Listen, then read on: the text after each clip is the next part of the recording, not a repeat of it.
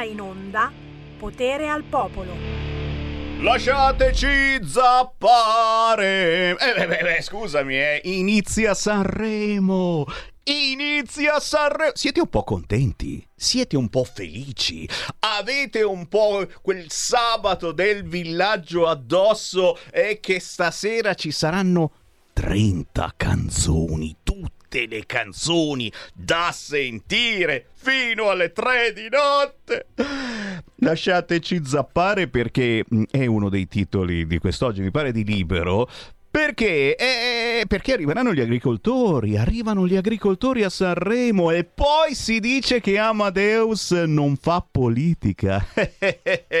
Mica scemo Amadeus, e picciu, picciu, picciu, ha fatto i suoi calcoli ed effettivamente se chiami i trattori sul palco di Sanremo saranno contenti e eh, quelli del teatro Harrison perché insomma, ci tengono un pochino a quello storico teatro. Arriva il trattore, scarica la cacca, non aspetta speriamo di no. Però, eh, ragazzi, si chiama i trattori, l'audience sale, sale, non fa male. Anzi, con le schifezze che dovremo sentire stasera, è meglio se c'è un po' più di curiosità. I trattori, bravi, bravi. Arrivano i trattori, ma arriva anche la bomba. Eh, eh, se ne è parlato stamattina, poi non se ne è parlato più perché è una cazzata, chiaramente. Eh, c'è stato l'allarme bomba ieri sera in un hotel dove c'erano dentro tutti i cantanti che dicevano: oh, Che bello! E domani c'è Sanremo, la prima volta, come sono emozionato! Allarme bomba. No! Hanno dovuto tutti andarsene dalla cena. C'erano robe luculiane. Pensa che sfiga quelli che per la prima volta nella loro vita non capiterà mai più perché fanno fanno cagare, cantavano a Sanremo e c'era una bella serata di gala, no? tutti belli seduti, contenti, vicini a questo, a quell'altro allarme bomba, tutto cancellato. Eh, non se n'è più parlato perché non sono stato io a fare l'allarme bomba. Iniziate subito a pensare male. Ma mi sembra il tipo. Ma dai, vabbè, vabbè, vabbè. Parleremo anche di questo, certamente. Poi subito i WhatsApp al 346 642 7756. Calma, calma, calma. Parliamo certamente anche di Fiat. La sfida al governo della Fiat. Non mi dai soldi e io fermo Mirafiori. Grazie Fiat. Quando cazzo mi sono comprato sta 500 500, guarda, nella vita se ne fanno di errori. Tra pochissimo, Sammy Varin, potere al popolo, potere al territorio, potere alla musica indipendente. Ve l'ho detto, io vi parlo di Sanremo, ma ve ne parlo soltanto male. Parlo invece bene, benissimo degli artisti indipendenti e oggi, proprio in apertura, torneremo a parlare del bellissimo album di Arte You, l'artista che ha sviluppato con 10 cantautrici soliste un progetto sulla donna, per il rispetto verso le donne e magari un po' più di pari opportunità, ma soprattutto chiaramente contro tutti questi femminicidi, ne succede ormai uno al giorno.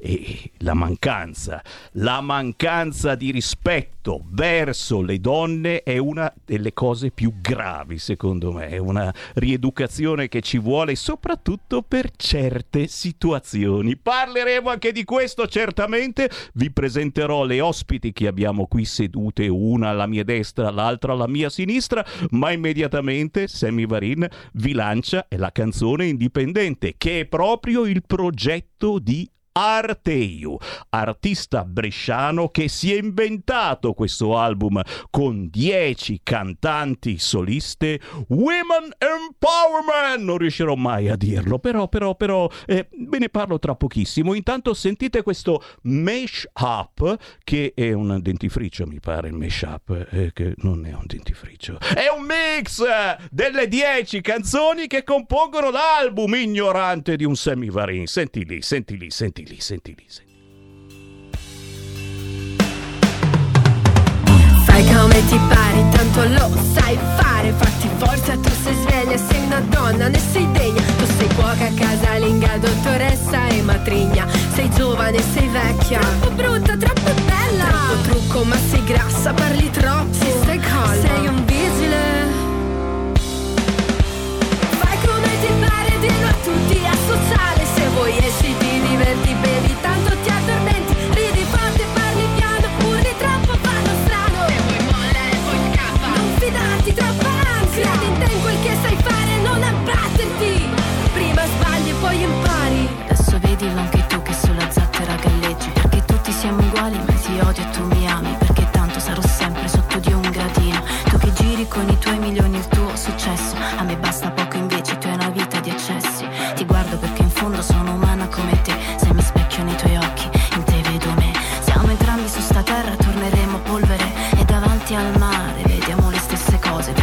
stelle che guardiamo il nostro sogno d'amore Eh, il nostro sogno d'amore Ma chi l'ha detto? Chi? Che devo morire qui, che deve andare così Ma chi l'ha detto? Chi? Chi l'ha detto? Chi? Luce che brilla,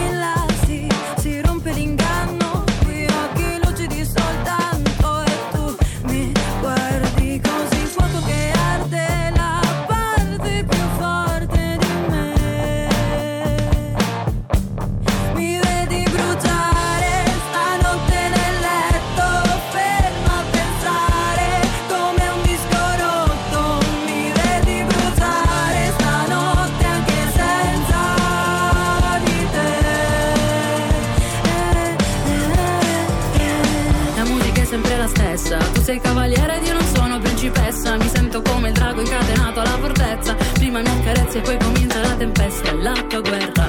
La stessa che combatti con te stesso Quando non ti riconosci nello specchio. Ed io ti aspetto impantanata nelle sabbie mobili In mezzo alla tua rabbia di pensieri meno nobili. Dici che ti manca il mio riflesso Io strega intrappolata nel tuo cerchio. Poi ricordi anestetizzo la coscienza Pensavo fosse amore invece Vedo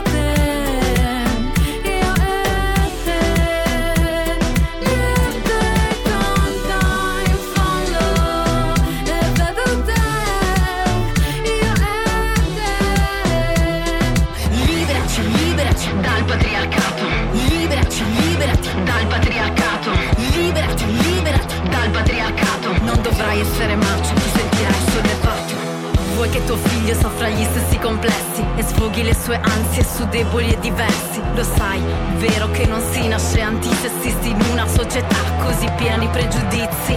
Di fronte alla violenza il genere non fa differenza, non puoi abbandonarti all'indifferenza, devi educare al rispetto del prossimo.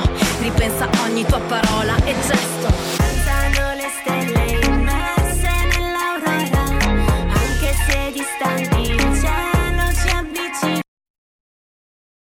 Non lo so voi che cosa pensate del patriarcato o non del patriarcato. Sono argomentazioni che poi eh, ritornano in auge ogni volta che succede qualcosa. Sammy Varin ne sta parlando in queste settimane proprio perché c'è un album interessantissimo appena pubblicato dall'artista bresciano Arteiu che contiene 10, dico 10 artiste che hanno parlato o meglio cantato, contro i femminicidi. Eh, artiste che, guarda un po', inizio già a inquadrare, guarda un po', si va da Eugenia, Arteiu, Laura Lamartino, Giuseppe Solazzo, con Gaia Papadia, con Nuviola, con Lynx Lynch, con Scate, con Masa Yume Berry, con Rox con 2X, con Yolanda Meli, con Lilith, ma ancora Cinzia Milite, insomma, oh ragazzi, sono 10 artiste che hanno detto la loro contro i femminicidi, contro un certo patriarcato e contro soprattutto un'ideologia che eh, vede la donna troppo spesso un qualcosa eh, che sì, va bene, deve fare quello che voglio io. In questo album di Arteiu che trovate su tutti gli store digitali e a cui tengo in modo particolare perché è un qualcosa che dobbiamo assolutamente assimilare tutti quanti noi, a questo album hanno collaborato anche due grafiche giovanissime, almeno sembra a guardarle, adesso poi chiediamo bene, magari hanno 40 anni, Nicole Ferranato e Gaia D'Agata. Ciao ragazze! Ciao, ciao, ciao a Ciao. tutti. Piacere, piacere, piacere. Ho detto giovani, giovanissime, ma forse mi sono sbagliato. Quanti anni avete? 22. Cioè, 22 anni, ragazzi, non siete così giovani, giovani, Sammy Marina, eh, di- eh, ma per favore, ma per piacere. Grafiche che frequentano, cosa frequentate? La scuola internazionale di comics con la sede di Milano.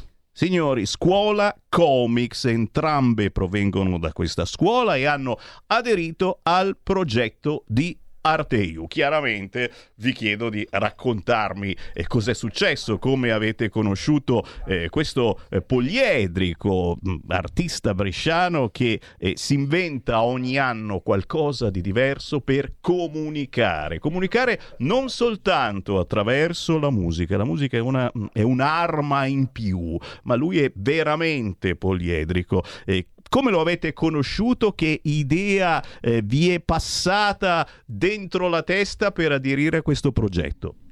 Allora, innanzitutto Arteiu ehm, ci ha contattato tramite un sito di freelancer e mm, ci ha spiegato subito la, la sua idea del progetto e mm, ci ha subito coinvolto molto, anche perché siamo proprio toccati in prima, in prima persona da, da questo argomento.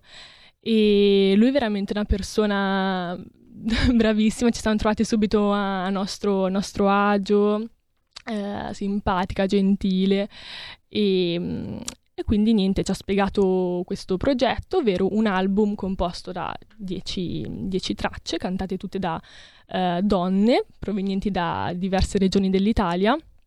E eh, il titolo dell'album si chiama Women's Empowerment e è già autoesplicativo, quindi ehm, tratta della, di esaltare la potenza femminile nella società odierna che ormai è troppo succube del patriarcato. Ecco, allora, allora cerchiamo di capire dove sbagliamo, perché io lo chiedo sempre, anche voi ascoltatori, voi che mi state seguendo in diretta sul canale 252 del televisore o sulla banda DAB dell'autoradio o sul sito radiolibertà.net o anche su Facebook, se non dico parolacce, dove stiamo sbagliando noi uomini? Oggi giorno, ogni giorno, io la faccio questa domanda e ed è sempre un casino trovare la risposta. È davvero colpa del patriarcato? Eh, L'altro giorno abbiamo visto un'altra terribile notizia di cronaca da Catania, eh, questi ragazzini che hanno violentato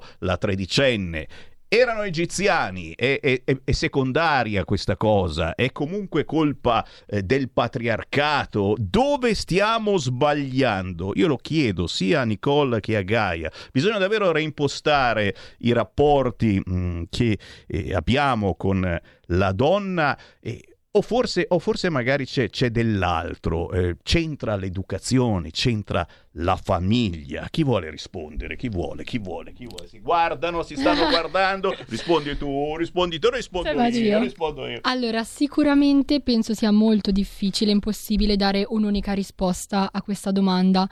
Eh, penso che l'educazione comunque sia fondamentale, c'entri molto con, con questo argomento, appunto. Um, Sicuramente può sembrare una cosa banale, però anche solo il fatto, parlando anche del nostro progetto, che sia stato un uomo, Arteiu, a voler eh, trasmettere questo messaggio è molto significativo. Magari si vedono, come giusto che sia, anche tanti di questi messaggi eh, che vengono eh, promossi da delle donne, però il fatto che un uomo abbia scelto di voler ehm, diffondere questo messaggio sull'esaltazione femminile, cercare di ehm, combattere il patriarcato è stata davvero una cosa, inizio. esatto, è già un inizio e, e siamo molto contenti appunto di aver potuto avere la possibilità di partecipare a questo progetto. E tra poco vi chiederò proprio tecnicamente che cosa eh, fate, di cosa consiste il vostro lavoro. Ma a vent'anni, a vent'anni, eh, come vi accorgete del patriarcato? E I rapporti con i vostri amici, eccetera, che adesso si ha anche un po' paura eh, a volte a dire la battuta scherzosa, eccetera, perché subito uno si, si gira, ecco, ecco il patriarcato, ecco, eh, si può ancora scherzare. Abbiamo capito che non si può più scherzare sul colore della pelle, sui gusti sessuali, un tempo quei filmettini in cui si diceva froce, cioè, oh, non si può dire niente, magari se lo dicono tra di loro, un po' come Terrone, eh, tra di loro se lo dicono Terrone, ma se noi del nord parliamo dei terror, ah no, è un'offesa. Eh, penso che tra poco veramente ci vorrà l'intelligenza artificiale a parlare per radio, per televisione, perché sarà programmata per dire soltanto le cose che si devono dire. Eh, nei rapporti con i, i vostri coetanei, 20 e poco più anni, dove, dove sentite il patriarcato? Esiste davvero? Perché eh, a volte mi sembra che sia anche un po' una forzatura, un qualche cosa, una moda, non so. Dove sbaglio? Beh, allora, mm, ovviamente è molto, è molto soggettivo, cioè poi la sensibilità è, è sempre soggettiva. Vi Cioè, siete, vi siete mai sentite offese in qualche modo da qualche vostro amico, vostra amica? Ha osato ridere, scherzare, che ne so, eh, di te potremmo scherzare, che sei, sei una stangona, sei altissima. Oh, ma cazzo, ma sei Vabbè. altissima! no, no. La sto facendo arrossire di brutto, no? Questo è già un po' patriarcato, eh, perché... no, no. Alla fine è una, cosa, è una cosa vera, è una cosa oggettiva e poi appunto io non me la prendo perché Esatto. Dai, non arrivo neanche a 1,75, Eh. 1,74. Basta, non crescere più, mi No, raccomando. no, basta, basta. Quindi no- non hai mai avuto sentore di un patriarcato tra i tuoi amici, per fortuna, è una roba, insomma, Mm, Alla fine eh, ho degli amici che- intelligenti. Esatto, Sì, sì. esatto. Abbiamo, frequentiamo gli stessi amici e fortunatamente abbiamo scelto le persone giuste. non, non proviene tanto da- dagli amici, ma più dalle persone esterne. di solito. Esatto. Minimo. Questa è una lezione che vale per tutti e noi di Radio Libertà l'abbiamo voluta lanciare approfondendo settimana dopo settimana. Ma adesso approfondiamo bene e come Nicole Ferrarato e Gaia D'Agata che abbiamo in studio hanno inventato questo eh, progetto grafico. In cosa consiste il vostro lavoro? E, e ricordiamolo, la vostra scuola, Scuola Comics di Milano. Eh, spiegate un attimino, anche perché ci sono molte mamme, molte nonne che ci stanno seguendo e magari eh, qualche idea bella per chi è appassionato di disegno, di grafica, di fumetto. Chi parla? Chi parla? Chi parla? Vado io? Allora, noi appunto stiamo frequentando il terzo anno, che è il nostro ultimo, presso questa scuola, la Scuola Internazionale di Comics di Milano, dove non esiste solo il corso di graphic design, c'è anche il corso appunto di fumetto, illustrazione, eh, ci sono anche Animazione. ci sono tanti corsi triennali che sono quelli più completi e specifici e poi ci sono corsi un po' che durano meno, un anno, qualche mese, che sono più tecnici, un po' come se fosse un master. Ehm, che- di che cosa si occupa il graphic design? Allora, diciamo che ogni volta che ci viene chiesto che cosa fate, che cosa studiate, riesci a percepire il terrore negli occhi delle persone di quando dici graphic design. un po' di confusione. Esatto, ok, faccio finta di aver capito, però in realtà Ok, quindi mi fai un disegno. Esatto, è più semplice di quello che sembra. Sostanzialmente il graphic design si occupa di eh, progettare tutto ciò che riguarda la comunicazione visiva. Poi il mondo della grafica è molto ampio, però semplificando, ehm, diciamo il grafico ha l'obiettivo di trasmettere un messaggio che attragga eh, oppure che proprio trasmetta un messaggio al pubblico di riferimento. Eh, per esempio, il grafico si può occupare di progettare magazine, riviste, eh, copertine di libri, oppure si può occupare eh, di, mh, dei social di un'azienda, per esempio, quindi il social media manager, quindi pu- quando pubblico, che cosa pubblico, qual è il messaggio, qual è il prodotto che devo sponsorizzare. Oppure ancora eh, parliamo del- dell'identità di un'azienda, di un'identità coordinata, quindi creare i loghi eh, e tutto quello che eh, c'è intorno. Il merch. Esatto. Nel nostro caso, invece, in ambito musicale si parla di artwork, quindi la copertina o di un singolo o eh, di un album, ma non solo ovviamente in stampa e digitale, anche proprio quello che c'è dietro alla sponsorizzazione di un singolo o di un album, quindi par- eh, per quanto Storie. riguarda i social, esatto, oppure eh, i banner pubblicitari, i manifesti e poi anche eventualmente, se necessario, il merch. Ragazzi, diciamo che nel mondo che stiamo vivendo, che eh, praticamente gran parte della nostra vita la facciamo su internet, sui social, la grafica probabilmente non ha una grande Mm. importanza, ha un'importanza totale, anche perché poi ci stiamo improvvisando un po' tutti grafici, ma penso che facciamo cagare moltissimo. che ne dite? Eh, di, di solito, anzi, è meglio eh, chiedere a un esperto. Esatto. quando hai una- un'azienda, quando crei un, un brand, vai da un graphic designer e fatti Es- fare un logo. Esatto, anche farlo- perché l'occhio vuole la sua te. parte, quindi fa tanto vedere una cosa bella graficamente, ti dà anche più fiducia. Ed è, quel- ed è quello eh, che avete fatto anche per il progetto eh, di Arteio. A, a cosa avete dato importanza in questo progetto? Allora, ehm, abbiamo unito un elemento musicale a un elemento umano, femminile, e mm, appunto per ehm, proprio dare l'idea di, di tutto il concept de- dell'album, quindi l'esaltazione del potere femminile. E mm, in questo artwork abbiamo inserito anche 10 ehm, 10 linee che rappresentano, ognuna di esse rappresenta una, una canzone, una traccia, ehm, che si espandono nel- nello spazio, delle- come se fosse una, una vibrazione, quindi rende proprio l'idea di questa, questa canzone farà, farà qualcosa, entrerà nel- nel- nella mente delle persone e le cambierà perché è ora, è ora di farlo. Esatto. Oh, sono convinte queste eh, e siamo convinti anche noi di dare un messaggio eh, importante, una bella scrollata energica a tutti quelli che ci seguono, soprattutto chiaramente a quelli di sesso maschile o che comunque si avvicinano al sesso maschile. Sappiamo che oggigiorno con la fluidità e non si capisce se è più uomo, se è più donna, ma che cazzo sei? Non lo so, e non lo so. È il fatto che uno abbia qualche cosa in mezzo alle gambe non significa che sia uomo, che sia donna. Si scherza in questa trasmissione, però cerchiamo di avere un po' più rispetto per tutti e devo ancora capire fino a dove ci si può, ehm, do- fin dove si può arrivare senza mancare di rispetto a questo o a quell'altro. Forse lo scopriremo questa sera a Sanremo. Staremo a vedere cosa succederà, eh, quale gesto sessuale verrà mimato, quale eh, bacio strampalato verrà inventato, e, e, sperando naturalmente che i bambini capiscano. Per il momento abbiamo capito eh, soltanto una cosa importante, che c'è una bellissima scuola a Milano che si chiama Scuola Comics Internazionale. Come si chiama? Come si chiama? Come si chiama? Sì, Scuola Internazionale di Comics. Esatto, che va benissimo per vostro figlio vostro nipote se eh, ama la grafica, il disegno, i fumetti, trasmettere, parlare attraverso altre corde che non sono le solite.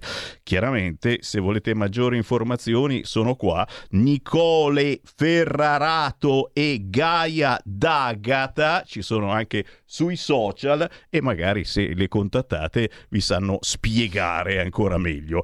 Ultimo minuto, ognuno di voi può salutare qualcuno, datevi da fare. Va bene, ciao mamma. Ciao mamma, ciao papà.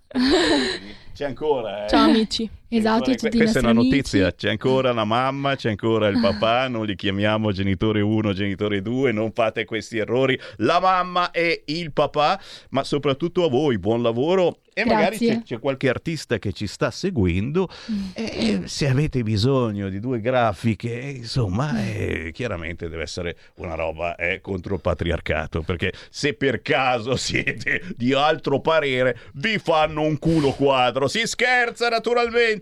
Eh, Nicole, Gaia, grazie davvero per essere stati con noi e ci sentiamo al prossimo album di Arteiu di sicuro, questo tra sei mesi ne fa un altro. eh. Esatto. Molto probabilmente. Sì. Grazie Sammy. Grazie. Ciao! Ciao ciao. Stai ascoltando Radio Libertà. la tua voce libera, senza filtri né censura. La tua radio.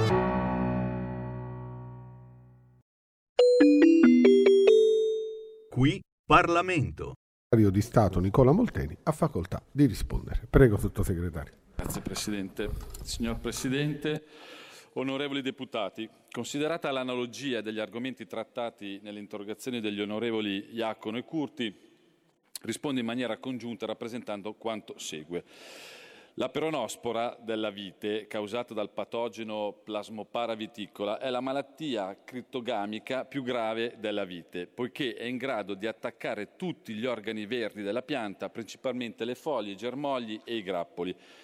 causando ingenti danni. Affinché si verifichino le infezioni primarie è necessario che in 24-48 ore cadano almeno 10 mm di pioggia, che vi sia un velo d'acqua sulla foglia per diverse ore e che i tralci siano lunghi almeno 7-8-10 cm. Iniziata l'infezione si ha un periodo di incubazione di 4-15 giorni a seconda dell'andamento climatico, dopo il quale compaiono i primi sintomi. Per avviare le infezioni secondarie non è necessario che avvengano delle precipitazioni, ma sono sufficienti anche poche ore di bagnatura, specialmente con temperature medie elevate, 23-24 gradi. Il contrasto alla peronos- peronospora si basa sulla difesa chimica e su interventi agronomici mirati a ridurre i fattori predisponenti alla malattia. Ad esempio è importante scegliere vitigni poco sensibili al patogeno e ambienti sfavorevoli al suo sviluppo, tenere la vegetazione distante dal suolo dove è presente una maggiore umidità, nonché evitare eccessi di concimazione azotata che rendono più suscettibili gli organi vegetali. L'inerbimento del suolo contribuisce alla riduzione del livello di umidità rispetto a terreni diserbati o lavorati in maniera convenzionale. Come noto, i cambiamenti climatici degli ultimi anni hanno portato nel nostro Paese all'alternarsi di periodi di grande siccità e periodi di piogge intense e fuori stagione. In particolare l'andamento climatico dell'ultimo periodo, caratterizzato da piogge intense e persistenti, ha creato le condizioni per l'ottimale sviluppo dell'organismo nocivo e non ha permesso l'accesso delle macchine nei vigneti per i trattamenti filosanitari, determinando un aumento della pressione infettiva di uno dei funghi più aggressivi per la vite in diverse areali del territorio nazionale. Ciò premesso ricordo che con l'articolo 11 del decreto legge 10 agosto 2023 numero 104 convertito con modifiche della legge 9 ottobre 2023 numero 136 recante disposizioni urgenti a tutela degli utenti in materia di attività economiche, finanziarie e investimenti strategici sono stati attivati gli aiuti del Fondo di solidarietà nazionale di cui al decreto legislativo 29 marzo 2004 numero 102 a favore delle imprese agricole danneggiate. Le modifiche apportate dalla legge di conversione hanno permesso di disporre per gli interventi di sostegno di una spesa complessiva di 7 milioni di euro per l'anno 2023. Le regioni interessate, Abruzzo, Basilicata, Calabria, Campania, Lazio, Marche, Molise, Puglia, Sicilia, Toscana e Umbria hanno proceduto alla delimitazione del territorio, predisponendo le proposte di declaratoria a questo Ministero, che con l'emanazione dei relativi decreti ha provveduto al riconoscimento formale di eccezionalità dell'evento. A seguito della pubblicazione dei provvedimenti in gazzetta ufficiale, gli agricoltori danneggiati potranno presentare le domande di aiuto che saranno precompilate a cura di Agea, la quale, una volta ricevute le domande, potrà procedere con l'istruttoria ed erogare le provvidenze previste dal Fondo di solidarietà nazionale a favore delle imprese agricole danneggiate, dando priorità alle imprese che in coerenza con le buone pratiche agricole dimostrino di aver sostenuto costi finalizzati a trattamenti preventivi di contrasto agli attacchi in questione. Oltre ai contributi in conto capitale fino all'80% del danno della produzione lorda vendibile ordinaria, le misure compensative del Fondo di solidarietà nazionale prevedono anche la proroga delle rate delle operazioni di credito in scadenza nell'anno in cui si è verificato l'evento calamitoso e l'esonero parziale fino al 50% dal pagamento dei contributi previdenziali e assistenziali propri e dei propri dipendenti. Il Fondo di solidarietà nazionale tuttavia rappresenta una soluzione parziale per garantire la continuità dell'attività imprenditoriale in caso di emergenza, sia per le complesse procedure attuative, sia perché vengono presi in considerazione solo i rischi di emergenze prevedibili. Per questo motivo, con l'ultima legge di bilancio, al comma 443, il Governo ha previsto l'istituzione presso il MASAF un nuovo fondo per la gestione delle emergenze in agricoltura, con una dotazione di 100 milioni di euro per ciascuno degli anni 2024, 25 e 26 per sostenere gli investimenti delle imprese colpite da tipi di calamità non prevedibili. Si tratta di risorse che il Ministero dell'Agricoltura potrà attivare tempestivamente attraverso una procedura snella ed efficace al verificarsi di ogni nuova emergenza che costituisca un pericolo per il settore agricolo, agroalimentare, zootecnico e della pesca. Con uno o più decreti del Ministero dell'Agricoltura, di concerto con il Ministro dell'Economia e delle Finanze, previa intesa in sede di conferenza permanente per i rapporti tra lo Stato, le Regioni e le Province autonome di Trento e di Bolzano, sono definite le condizioni di crisi, i beneficiari, i criteri e le modalità di erogazione delle risorse. Il Fondo Emergenze in agricoltura consentirà dunque di dare risposte immediate alle nostre imprese agricole e della pesca grazie ad un affidabile sistema di protezione. Vorrei Sottolineare che questo nuovo strumento va ad integrare le misure di gestione del rischio in agricoltura già esistenti. Mi riferisco in particolare alle assicurazioni agevolate e al Fondo di Mutualità Nazionale Agricat. A tale ultimo fondo è stata assegnata una dotazione finanziaria pari a 2,80 2,87 miliardi di euro, dei quali 1,28 miliardi di risorse unionali.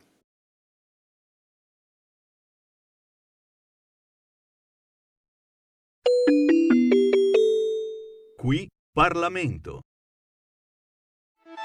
Stai ascoltando Radio Libertà, la tua voce libera, senza filtri né censure, la tua radio.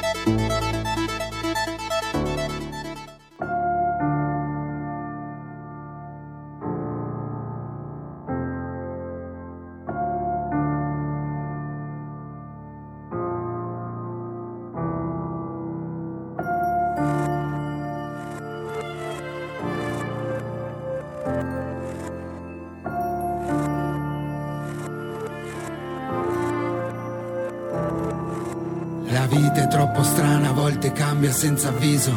Oggi sei nemico con chi eri condiviso. Oggi sei la rabbia di chi eri ti ha sorriso. Oggi sei una lacrima che scorre sopra un viso. Dio, ti ricordi di quel patto? Costruire la mia strada e sentirmi dire matto. Beh, grazie, sai, sono abbastanza soddisfatto.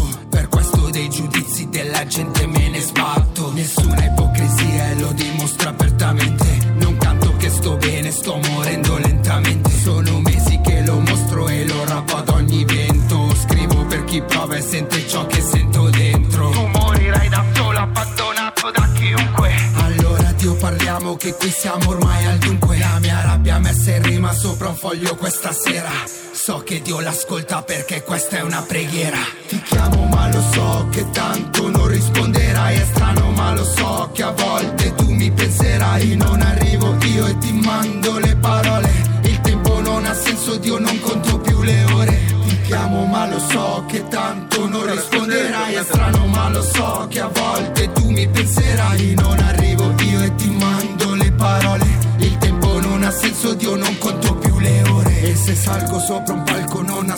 Sentimento. Lo so che lui è fedele anche quando non lo sento. Sto ballando con la pioggia, aspettando arrivi il sole. Sto aspettando il ritorno di chi mi ha rubato il cuore. Inutile mentire, fare finta che è passato. Cercando di riempire il vuoto che lei mi ha lasciato. Ho girato ristoranti e non mi piace neanche uno. Ho mangiato troppo marcio, io anche oggi sto a digiuno. Dicono che il tempo mette a posto, io lo imploro perché passano i miei giorni e più io soffro sempre al cielo e non canto per far coro. Cantare verità vale più di un disco d'oro. Ti chiamo ma lo so che tanto non risponderai. È strano ma lo so che a volte tu mi penserai. Non arrivo io e ti mando le parole. Il tempo non ha senso, Dio non conto più le ore. Ti chiamo ma lo so che tanto non risponderai È strano ma lo so che a volte tu mi penserai Non arrivo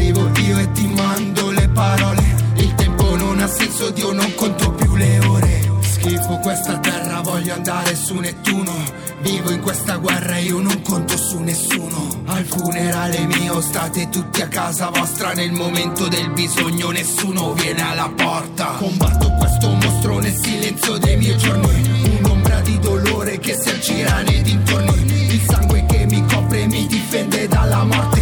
Il tocco di colui che allo stanco rende forte. Nelle notti troppo fredde solo Dio che su me veglia E sussurra nell'orecchio. Porta fallo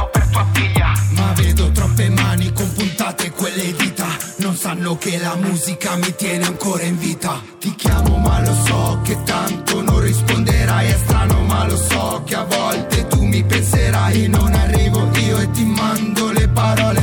Il tempo non ha senso, Dio non conto più le ore. Ti chiamo ma lo so che tanto non risponderai È strano ma lo so che a volte tu mi penserai. Non arrivo io e ti mando le parole. Il tempo non ha senso, Dio non Bella chiacchierata, bella chiacchierata con Dio, perché lui è Shak, Shoek, S-H-O-E-K, artista a tutti Totondo, un rapper che fa musica cristiana e questo è davvero un dialogo con Dio. Bravo Shoek, bravo Thomas, ma soprattutto auguri Thomas perché è in ospedale, lo stanno rimettendo a nuovo. Tanti tanti auguri, rimettiti presto e voi potete cercare sugli store digitali o semplicemente su YouTube questo pezzo che si intitola Non mi risponderai di Shoek S H O E K principe metropolitano. Buon pomeriggio, potere al popolo, Sammy Varin. E certo, eh, Radio Libertà è con voi dalla mattina alla sera, sempre controinformazione. Abbiamo fatto controinformazione dando spazio a due giovani grafiche. Adesso un altro giovane che si occupa anche di Lega, e questo mi fa piacere. Lega Giovani Monza Brianza, con noi Giorgio Zanetti. Ciao! Salve a tutti gli ascoltatori di Radio Libertà. Ehi là, ehi là. Giovane, giovane, quanti anni? Quanti anni? Io ho 19 anni. Dai, a me fa sempre piacere perché questa, questa radio, lo sai, hai imparato a conoscerci, è sempre aperta, via Bellerio 41, citofoni, Radio Libertà, ti apriamo e i nostri studi sono a vostra disposizione per chi ancora ha il coraggio di parlare. Chiaro che se viene uno della Lega Giovani Monza Brianza, io sono ancora più contento, ma è una mia perversione. Militante Lega Seveso, dove sei commissario allo sport, ma soprattutto fate squadra, coordini i giovani della zona, è vero? Sì, eh, per quanto ne concerne a Seveso e anche il comune limitrofo a Ballassina. Poi eh, diciamo che eh, questa attività dei giovani sta andando man mano a svilupparsi, adesso soprattutto dopo il Covid siamo ripartiti in grande stile, ecco. È così, è così che si fa. Intanto io vi leggo, vi tengo informati sulle ultime notizie. Illegittime le trascrizioni dei figli delle coppie di donne, signori. La Corte d'Appello di Milano accoglie il ricorso della Procura. Altra notizia bombetta, bombetta, diciamo così. Amadeus, che è sempre pronto ad accogliere i trattori a Sanremo questa sera, con Mengoni ha cantato Bella Ciao. E questo è naturalmente nella giornata con la stampa che si fa prima dell'inizio di Sanremo, dicendo siamo antifascisti. Sappiatelo, eh, nel caso avevate qualche dubbio, anche Amadeus e Mengoni, che questa sera saranno anche i presentatori del festival. Mengoni, oltre a cantare, presenta pure, sono antifascisti. E lo sapete ormai, per fare qualunque cosa devi mostrare il certificato. Sono antifascista, sono antifascista, anticomunista no, non te lo chiedono mai, antifascista. 0292947222, chi ci ascolta in diretta può entrare in diretta dicendo ciò che vuole su qualunque argomento anche tramite Whatsapp 346 642 7756 allora diamo la parola al Giorgio Zanetti che ci aggiorna un attimo. Eh, negli scorsi giorni vi siete eh, trovati con il direttorio dei giovani della Brianza. Che cosa bolle in pentola? Ma soprattutto eh, c'è fermento anche tra i giovani e questo mi fa piacere. Per l'approvazione in Senato del DDL autonomia che adesso passa alla Camera. E io lo chiedo sempre eh, a gente di ogni età, eh, di ogni latitudine, del nord, del centro, del sud, anche gli stranieri, perché no, lo chiedo anche a loro, e questa autonomia differenziata come la raccontate al vostro pubblico, perché ogni pubblico è differente e bisogna a volte sfiorare corde diverse per spiegare la bontà di questo importante cambiamento. Giorgio, partiamo da, dal fatto che eh, vi siete ritrovati come giovani della Brianza, che cosa state meditando, cosa state organizzando, so che c'è anche addirittura un uh, ritrovo che farete con un tale che di cognome fa Cruciani. Eh? Certamente, sì, diciamo che eh, adesso mh, in, in, Lega Giovani per quanto ne concerne alla Brianza sono cambiate un po' le direttive, oltre che le direttive è cambiato anche il coordinatore, infatti adesso è, è subentrata la Francesca Villa dopo il congresso. Che salutiamo! Ciao Francesca! Al posto di Matteo Lando che è il precedente coordinatore.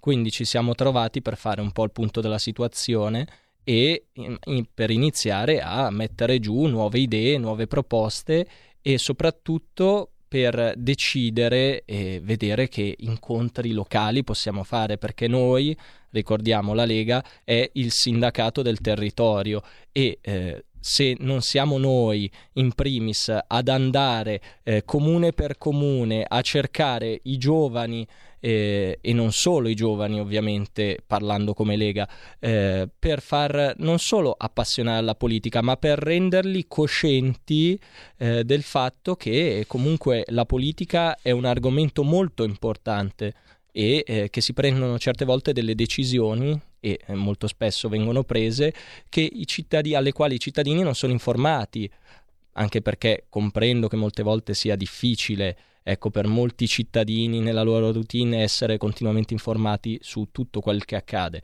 Però un piccolo sguardo anche al locale, ecco, non solo ai grandi temi nazionali, perché siamo tutti fa- eh, facile per tutti andare sul primo quotidiano online a leggere la grande notizia, ma poi sapere cosa è successo di preciso nel proprio consiglio comunale. Io parlo di Seveso specialmente che è un territorio, eh, diciamo che a parte la nostra storia per quanto ne concerne alla diossina, che voglio rassicurare comunque perché eh, si fa sempre bene rassicurare gli abitanti ma anche dei comuni vicini che ad oggi non c'è alcun problema riguardante eh, le vasche della diossina. Ricordiamolo, è l'ICMESA tanti tanti anni fa, io ero ragazzino e ci fu questo grandissimo problema della diossina eh, che pian piano, pian piano, insomma, per fortuna è, è, è andato eh, sparendo e insomma, guarda, guarda, che bello, che bello Matt che sei venuto su e quindi alla fin fine ci siamo, Grazie. ci siamo. E quindi, tornando a parlare di giovani, ecco, adesso eh, ci siamo incontrati e come stava dicendo giustamente Sammy, eh, il DDL autonomie è qualcosa di eccezionale che è appena successo, ossia siamo riusciti dopo anni di non solo tentativi, ma eh, come posso dire, eh, di proposte e eh, diciamo di mille patteggiamenti, se così vogliamo chiamarli, a portare questo progetto di legge in Senato che è stato approvato, adesso manca la Camera, per l'applicazione del titolo quinto della Costituzione, perché molti partiti e molte persone ci attaccano dicendo voi volete lasciare indietro molte regioni, voi state per fare una cosa che è incostituzionale, che non è assolutamente vero, perché io inviterei coloro che dicono questa cosa a rileggersi l'articolo 116 e anche il 117 della nostra Carta Costituente. Ma a parte questo, eh, giustamente stavi dicendo che eh, abbiamo iniziato anche con molte iniziative, ossia una delle più importanti, eh, come hai già spoilerato, ecco, è eh, l'incontro che si terrà qui a Milano con eh, Cruciani. Ecco, e Mm, che è uno so... tosto, eh? chi, chi, mi conosce, chi conosce questa radio, sa che abbiamo passato anni a essere blobbati all'interno della trasmissione La Zanzara di Parenzo e Cruciani. Ci ha fatto una pubblicità pazzesca. Adesso è passato ad altre radio. Eh, calabresi, calabresi, sì, sì, sì, sì, sì, sì perché, perché noi eh, non, non siamo più appetibili. Probabilmente siamo diventati troppo professionali, troppo seri per lui, però è un grandissimo comunicatore, Cruciani, e siamo amici e quindi è il minimo che si possa fare, cercare di imparare anche un certo tipo di comunicazione che non è necessariamente eh, quella della zanzara eh, volgare per forza perché lì devi per forza dire parolacce modello Zodi 105 ma è comunque una comunicazione attenta che non fa sconti a nessuno e che soprattutto deve tenere eh, sveglio attento l'ascoltatore. Eh, i primi, i primi secondi i primi minuti sono importantissimi in una comunicazione e poi l'ascoltatore si distrae e rischia di voler cambiare canale. Noi dobbiamo fare in modo che questo non accada e questo vale eh, per noi che facciamo radio ma anche eh, per qualunque tipo di altra comunicazione, compresa quella, ahimè, politica. Giorgio. Certamente, quindi eh, volevo ricordare eh, l'appuntamento con Cruciani che si terrà il 24 febbraio qui a Milano, ma non solo, ci sono un sacco di appuntamenti importanti, come ad esempio il 16 marzo qui a Milano si apriranno eh, le, eh, tra virgolette, eh, le europee, la campagna delle europee ed è una cosa che bisogna, di cui bisogna iniziare a parlare, ecco.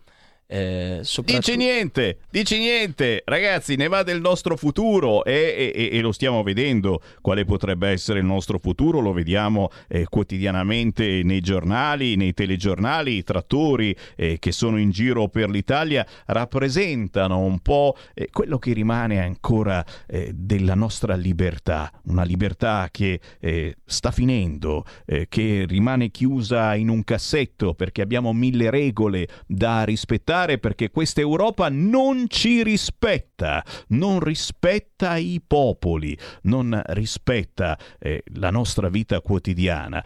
Sta cambiando qualche cosa, diciamolo, eh? in Europa pare adesso, ma sì, va bene, adesso si, si stanno un po' smollando, speriamo, in questo momento le agenzie titolano prima retromarcia dopo la protesta dei trattori, la von der Leyen dice ritiriamo la proposta sui pesticidi e questa sarebbe già una vittoria primissima per gli agricoltori e quella mh, dei campi eh sì ha cercato di menare il campo per l'aia dicendo ma sì rimandiamo ma no soltanto qualche campo dovrà rimanere incolto eccetera prese per il culo e se ne sono accorti anche eh, all'Europarlamento. Eh, Chiaro che eh, eh, l'8 e il 9 di giugno, quando si andrà a votare da una parte per l'Europa e dall'altra parte in molte città e paesi d'Italia, sarà un giorno importante. Eh, c'è qualche paese, qualche città nella tua zona che andrà al voto e su cui bisognerà concentrarsi in modo particolare? Assolutamente.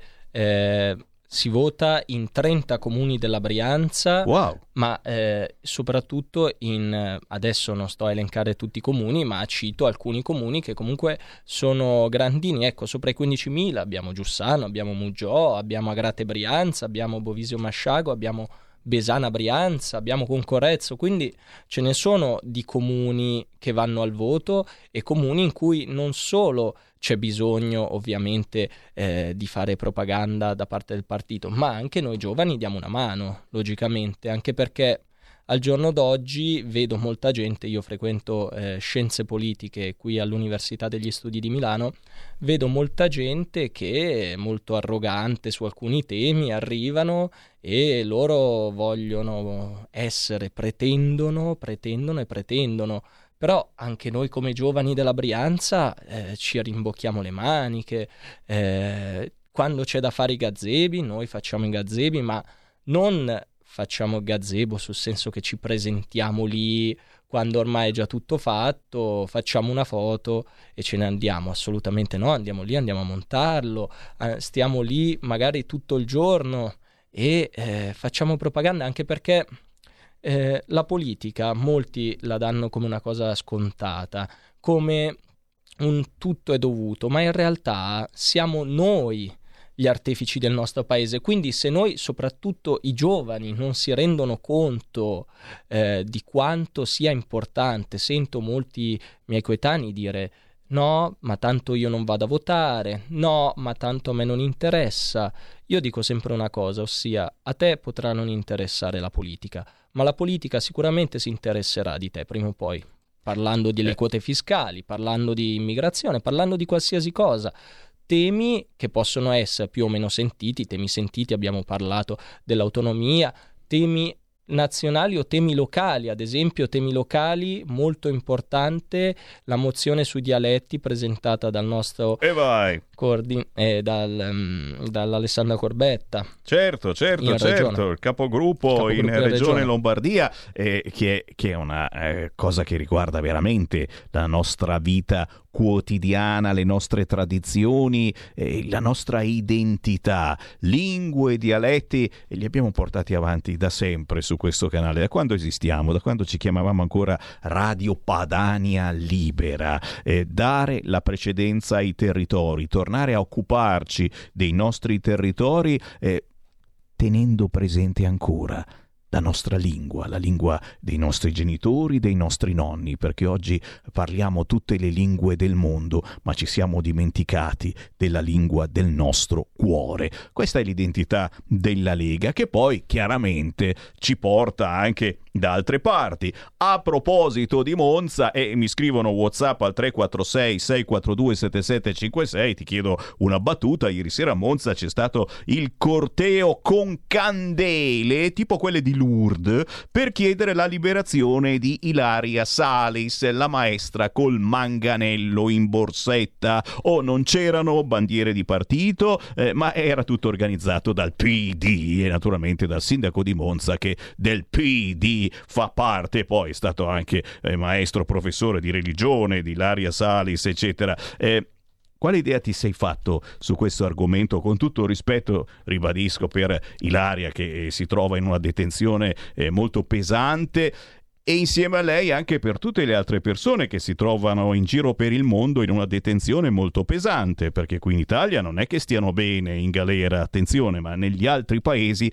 si sta molto peggio. E, e c'è qualcuno, e sono parecchi, eh, che prende, va in giro per il mondo, combina cazzate e poi si ritrova in galera e, e viene a piagnucolare poi da noi solo se di una certa parte politica misteri, apparizioni, sparizioni. Una battuta anche su questo, che idea ti sei fatto? Certamente, io ovviamente eh, parlo nel rispetto dei diritti umani, quindi eh, non sono qua a dire che è stato giusto portarla in quel modo in tribunale, anzi sono io il primo a dire che è disumano portare ad oggi una persona in catene dentro un tribunale, però c'è anche da dire che effettivamente qualcosa ha fatto, perché non so, mh, molte altre persone, gli errori giudiziari ci sono, in Italia soprattutto, ma eh, senza mai aver fatto niente, senza mai aver fatto del male a nessuno, io in tribunale ci, ad oggi non ci sono mai finito. Quindi qualche qualcosa come effettivamente abbiamo visto ha fatto. Ovviamente io non voglio tornare eh, a rispiegare cosa è successo anche perché penso che non ci sia bisogno, nel senso ormai tutti sanno la vicenda. Lo abbiamo studiato a memoria. Ormai, anche perché è una cosa che mi fa abbastanza sorridere, ecco, che appena succede qualcosa diventano tutti magicamente esperti di quella suddetta cosa. Quando c'era il Covid erano tutti medici, adesso sono tutti penalisti. Eh, quando succederà qualcos'altro saranno esperti anche di quello. Quindi o mh, tutti hanno una formazione eccellente, ma eh, vedendo molte volte eh, dei risultati, ecco. Decisamente, senti, ancora ancora WhatsApp mi arrivano eh, per un altro fatto eh, gigantesco e gravissimo. Nazionalità sparita dai titoli e spesso sparisce pure il titolo. La censura a sinistra dello stupro egiziano. Quei ragazzini egiziani che hanno violentato la tredicenne. Cosa fare, come comportarsi, dove stiamo sbagliando secondo te? Dove magari sta sbagliando anche questo governo?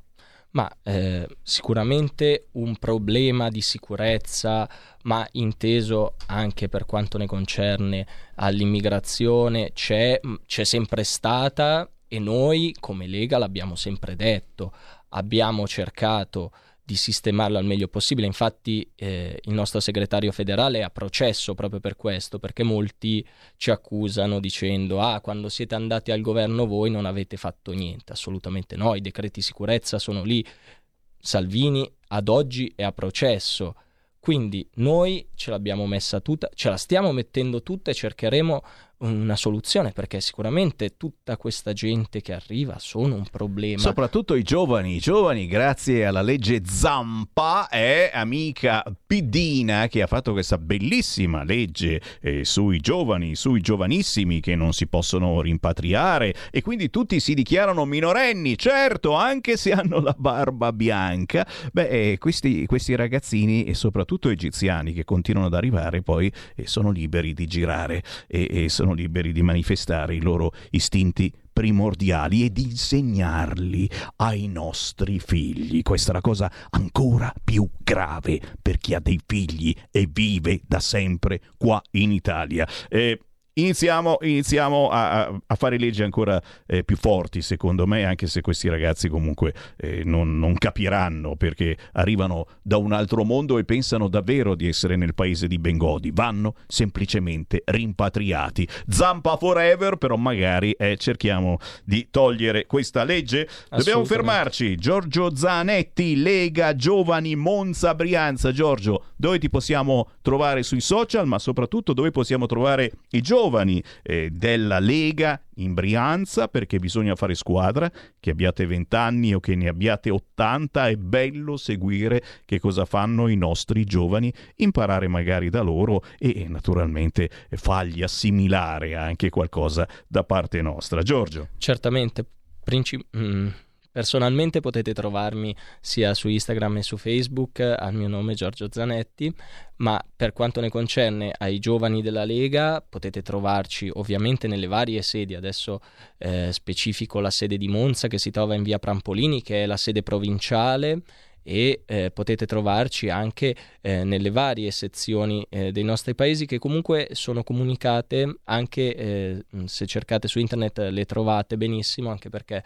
ad oggi eh, ci siamo attrezzati per ogni comune per fare un social network, tra virgolette, per fare ehm, un sito Instagram, Facebook eh, della Lega di quel dato comune, ad esempio per Seveso potete cercare Lega Seveso su Google e vi usciranno i riferimenti.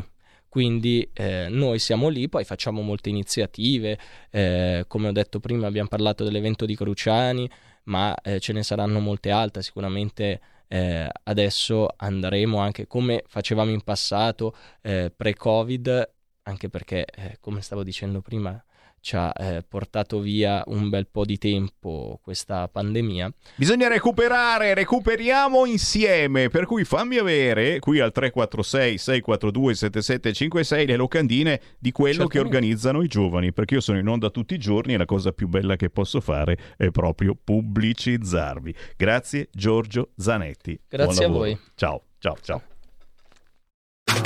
Stai ascoltando Radio Libertà. la tua voce libera, senza filtri né censura. La tua radio. Coming Soon Radio, quotidiano di informazione cinematografica. Vorrei che fossi qui per catturarmi il cuore, agente Argyle. Più grande è la spia, Chi sono quelle persone? più grossa è la bugia. Sono vere spie. Quello che hai scritto nel tuo libro è reale. Dal regista di Kingsman, Quindi danno la caccia a me! Argyle, la super spia. Dal primo febbraio al cinema. L'8 febbraio arriva nelle sale italiane la sorprendente nuova versione di un grande classico del cinema mondiale. Facciamo vedere che quello è il nostro posto. Un film intenso, gioioso ed emozionante. L'incredibile storia di tre donne coraggiose che hanno dovuto lottare per i loro diritti. Il colore viola, dall'8 febbraio al cinema. Officine Ubu presenta Una bugia per due, una graffiante commedia francese che ti farà ridere e riflettere. La malattia ti ha permesso di fare carriera. Ora i tuoi ti amano e hai anche trovato una ragazza. Ti conviene continuare a mentire. Scopri come una bugia può cambiare tutto. Una bugia per due, dal primo febbraio, solo al cinema. Qui Parlamento. Grazie.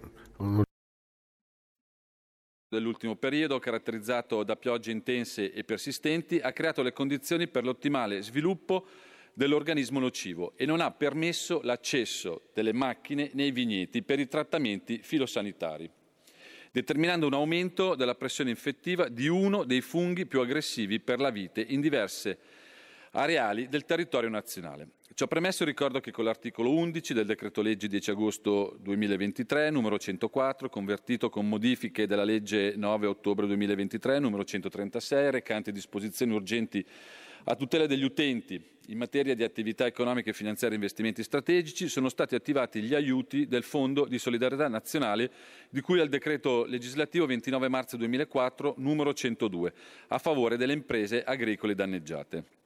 Le modifiche apportate dalla legge di conversione hanno permesso di disporre per gli interventi di sostegno di una spesa complessiva di 7 milioni di euro per l'anno 2023. Le regioni interessate, Abruzzo, Basilicata, Calabria, Campania, Lazio, Marche, Molise, Puglia, Sicilia, Toscana e Umbria, hanno proceduto alla delimitazione del territorio, predisponendo le proposte di declaratoria a questo Ministero, che con l'emanazione dei relativi decreti ha provveduto al riconoscimento formale di eccezionalità dell'evento.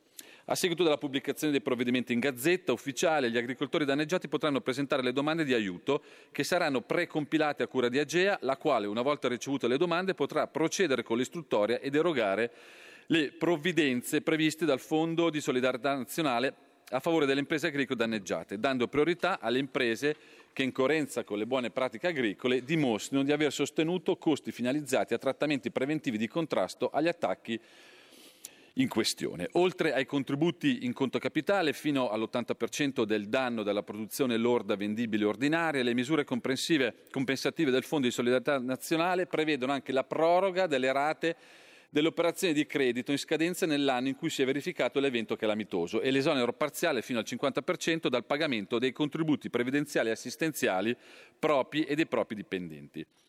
Il Fondo di solidarietà nazionale tuttavia rappresenta una soluzione parziale per garantire la continuità dell'attività imprenditoriale in caso di emergenza, sia per le complesse procedure attuative, sia perché vengono presi in considerazione solo i rischi di emergenze prevedibili. Per questo motivo, con l'ultima legge di bilancio, al comma 443 il Governo ha previsto l'istituzione presso il MASAF un nuovo fondo per la gestione delle emergenze in agricoltura, con una dotazione di 100 milioni di euro per ciascuno degli anni 2024, 25 e 26 per sostenere gli investimenti delle imprese colpite da tipi di calamità non prevedibili. Si tratta di risorse che il Ministero dell'Agricoltura potrà attivare tempestivamente attraverso una procedura snella ed efficace al verificarsi di ogni nuova emergenza che costituisca un pericolo per il settore agricolo, agroalimentare, zootecnico e della pesca.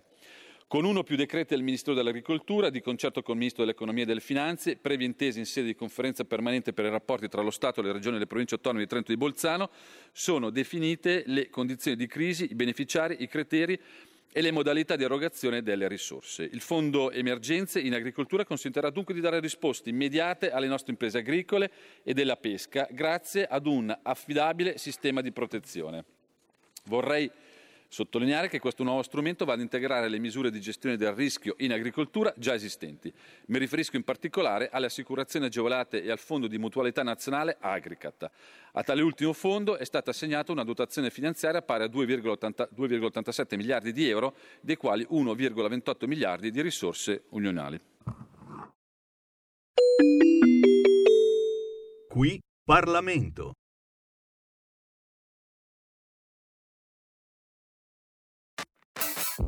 Sento il peso di essere grande, ma io non ho l'età.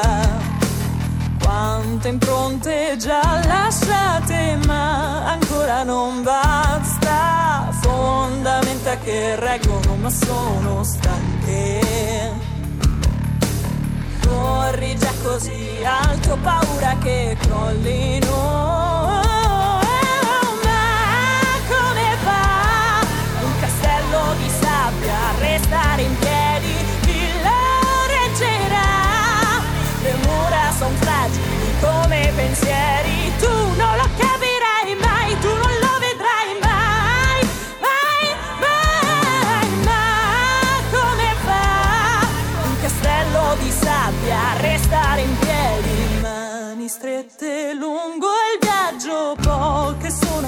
Qua. E quel treno che ho già preso le loro fermate non fa. Ho lasciato queste lame dietro sulla mia schiena. Anche se fanno male non le leverò da qua.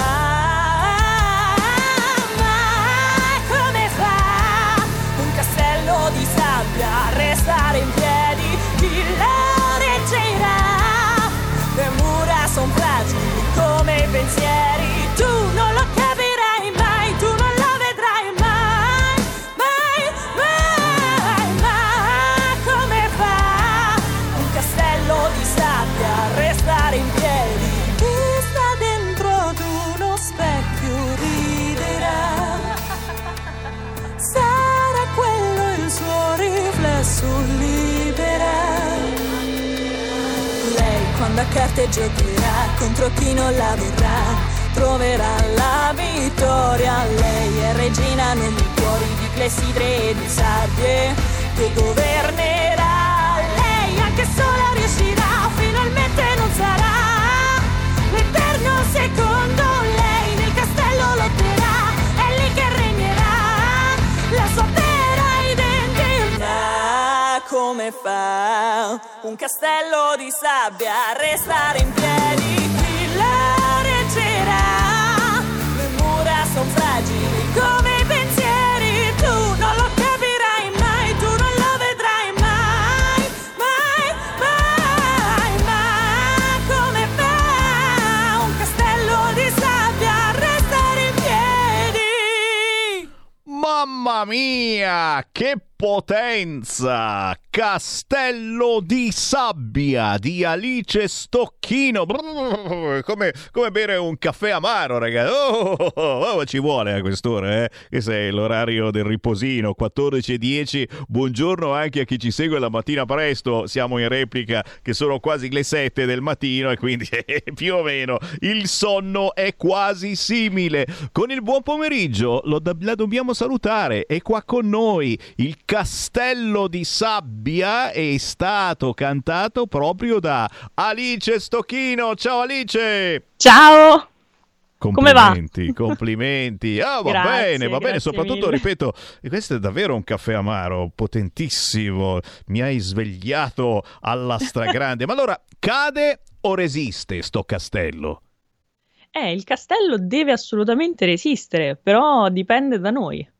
Cioè, È proprio la nostra forza, la nostra continua e costante lotta contro le nostre insicurezze che ci fa tenere eh, questo castello in piedi forte e coraggioso, ecco. Senti un po', senti un po', ma eh, Alice Stocchino com'è? Eh, Dai la sensazione, stiamo trasmettendo anche delle tue immagini bellissime, dai la sensazione di essere davvero forte, eh, passione per il rock, eh, come non mai anche per il metal, e abbiamo sentito da questo pezzo, eh, sei, sei- sei forte eh, o, o è un incitamento anche a essere forti per te stessa e per tutti noi, perché qui ogni giorno le notizie sono sempre peggiori, poi la più terribile, avrai sentito, eh, questa sera comincia Sanremo. Eh, mamma mia. Beh, diciamo che Alice Stocchino è entrambe le cose. Mm. Eh, a volte è molto forte, altre volte scrive per incitarsi ad essere forte, quindi altre volte deve combattere anche lei con le proprie insicurezze, che purtroppo sono tante e saranno sempre tante, però piano piano le buttiamo giù, ecco. Ci piace, ci piace. Romana, cantautrice e bassista. Da sempre la passione per il rock e per il metal. A sei anni cominci a scrivere e da lì parte la tua vita musicale. Poi lo studio del pianoforte, del basso, il genere fantasy che fa capolino nelle tue canzoni, le tournée nei più importanti locali di Roma e poi la Francia, Sanremo Rock, il Giappone, i premi in Italia, tali e quali show. Ho fatto un riassunto velocissimo, ma non, non c'è ancora tutto, non c'è ancora tutto. Eh, quali sono le tappe più belle che, eh, che ricordi, che ti hanno lasciato un qualcosa dentro? Beh, sicuramente eh, tali e quali è stata ovviamente un'esperienza bellissima, importantissima, perché eh, sono stata su Rai 1 per la mia prima volta, primissima volta sul, sul palco di Rai 1, quindi è stato meraviglioso, esperienza fantastica. Lo dico sempre, non sono un'imitatrice, però mi sono messa anche molto in gioco nell'imitare Antonella Ruggero e cantare uno dei brani più importanti dei Mattia Bazar, Vacanze Romane, quindi è stata proprio importante come esperienza, un bel, un bel allenamento, diciamo, e, e poi sicuramente abbiamo alcune aperture che per me sono state molto molto belle e che comunque sono un, un riscaldamento, che sono l'apertura alle vibrazioni del, del Capodanno dell'anno scorso Wow. e eh, l'apertura a ehm, Valerio Scano il 14 dicembre del 2023. Quindi eh, due grandi, importanti artisti, insomma, sia le vibrazioni che Valerio Scano. Quindi è stato bellissimo. Assolutamente, aprire i concerti eh, fa bene, anzi di più fa, fa benissimo e soprattutto eh, molto spesso ti fa ricordare solo per questo, eh, perché comunque tu sei lì che aspetti il tuo cantante preferito, ma nel frattempo eh, senti qualcuno e, e lo, lo ascolti per forza, non puoi scappare, sei lì e non Sei sembra... obbligato. Non sembra, ma, ma, eh, i primi pezzi che senti sono, sono quelli che poi eh, ti, ti- ti porti a casa perché quell'artista ti lascia una specie di imprinting nell'attesa e, e- e rimane in testa. Almeno moltissimi ascoltatori mi, mi stanno raccontando da anni questa cosa e- e- ed è bellissimo e soprattutto, ripeto, è una palestra importantissima ed è un modo oh, stupendo per farsi conoscere. A proposito del farsi conoscere, dicevamo stasera eh, bisogna ricordarlo e non facciamo finta di niente, inizia il Sanremone, ieri sera c'è stato l'allarme bomba alla cena dei cantanti, ma pensa, pensa alla sfiga, cioè il, can- il cantante che per la prima volta va a Sanremo eh, e fino a una bella cena tutti insieme, gli artisti eccetera, stai lì per provare il primo piatto, allarme bomba, bisogna andare tutti via. No, dice È una vo- cosa allucinante. una volta tanto che c'ero anch'io tra gli artisti di Sanremo, molta gente avrà detto guarda perché ci sono io? E perché quest'anno ci sono io? No, scherzi a parte, com- come, come vedi mh, questo Sanremo eh, c'è qualcosa di veramente interessante mh, che riguarda in questo caso anche la tua anima rock o metal o siamo sotto zero? Beh, oddio, sinceramente non lo so, non so cosa aspettarmi da questo Sanremo, sono molto molto curiosa. eh, non ho grandi aspettative, però perché voglio sempre partire sottotono e vediamo se effettivamente poi c'è qualcosa che mi, mi prende tantissimo, mi prende l'anima. Poi chissà, uno spera sempre, magari quest'anno può vincere un- una donna, visto che non vincono donne da tanti anni, quindi perché no? Sarebbe anche bello portare una figura femminile all'Eurovision di quest'anno. Quindi sappiamo chissà, benissimo, Vediamo. sappiamo benissimo che vincerà una donna, ormai è chiaro, è chiarissimo, vedremo se di cognome farà Mango o avrà un altro cognome, ma sarà una donna. Nel frattempo Alice Stocchino vi invita a seguire la sua musica, partendo da questo pezzo Castello di Sabbia che dovete sentire la mattina quando vi svegliate perché vi dà la forza per tutta la giornata, vi dà la sveglia come non mai, ma seguite Alice Stocchino scrivendo proprio Alice Stocchino sui social, è giusto così? Assolutamente sì, Alice Stocchino ovunque, potete trovarmi davvero Spotify, Instagram, TikTok, Facebook, dovunque volete. Anche su YouTube, c'è anche il videoclip di Castello di Sabbia proprio su YouTube, quindi Che sta andando alla grande, andando 26.000 molto, molto visualizzazioni e veleggia verso i 30. E qual è la cosa più bella che c'è in questo video che ti è piaciuta di più, che secondo te è più forte? Perché è forte anche il video, eh, non è una roba da moscioni. Assolutamente no. Diciamo che ovviamente mi è piaciuto proprio il significato che ho voluto dargli, ovvero questa lotta contro la propria insicurezza che, che ci frena, che non ci fa arrivare al raggiungimento dei nostri sogni. Quindi mi è piaciuto proprio il confronto tra me e l'attrice ballerina che interpretava l'insicurezza. Quindi è proprio quello il messaggio importante. Brave ad entrambe, veramente. Cuoricini e complimenti da parte dei nostri ascoltatori, ma mi Grazie. raccomando, seguite Alice per avere questa bella forza d'animo ogni giorno per alzarsi dal letto. E se poi alzate a tutto volume anche il pezzo Castello di Sabbia, vedete i vicini. Grazie Alice Stocchino, buona musica, restiamo in Grazie. contatto. Ciao. Segui la Lega è una trasmissione realizzata in convenzione con La Lega per Salvini Premier. Eh, Ragazzi, mica una sciocchezza. Eh. Eh, sto castello di sabbia resiste oppure no? Deve resistere, deve assolutamente resistere. WhatsApp al 346 642 7756. Ma chi vuole parlare con me in questo momento lo può fare chiamando in diretta 0292 94 7222. Un fracco di WhatsApp sugli argomenti più vari e disparati. Mamma mia, da dove parto? Da dove parto? Adesso che la bomba sarà arriva la bomba, non c'era la bomba e quante storie. E poi e poi e poi certamente, grazie Zampa, baby stupratori ovunque, anche sotto casa vostra. Grazie Zampa, e eh, dovremmo fare una specie di rosario quotidiano. No, vabbè, ma lei era in buona fede, insomma, eh, in effetti diceva poveri questi ragazzini minorenni e dobbiamo proteggerli. Eh sì, ma chi ci protegge da loro? Bella domanda! E ancora, ancora, certo, la Fiat ce l'avete con la Fiat. Io l'ho comprata la 500 che non era fatta neanche in Italia, l'ho scoperto dopo, perdonatemi, cosa dovevo fare? E ancora, ancora, ancora, cercare sulla prima pagina di Repubblica la notizia che Stellantis fermerà per due mesi la produzione dello stabilimento di Mirafiori e non trovarla. Allora cercarla sulla prima pagina della stampa di Torino e non trovarla neanche lì. Bravo! Gad Lerner ogni tanto dice anche delle cose che ci piacciono. Lo stupro di Catania, quelli del politicamente corretto non vogliono che si dica che i colpevoli sono egiziani, extracomunitari, clandestini. Perché non si possono dire queste cose, eh, caro Cruciani? Tu non fai corsi di aggiornamento per giornalista. Eh beh, eh beh, eh beh. Dove sono le femministe che gridavano contro il patriarcato? Non vedo i cortei per la tredicenne stuprata a Catania. Come mai non si fanno sentire le femministe? Te l'ho detto. Se compri poi certi quotidiani, veramente hanno bucato completamente questa notizia di questi eh, ragazzacci ma posso, sono ragazzi, sono ragazzi, bisogna perdonarli, ma per favore, ma per piacere.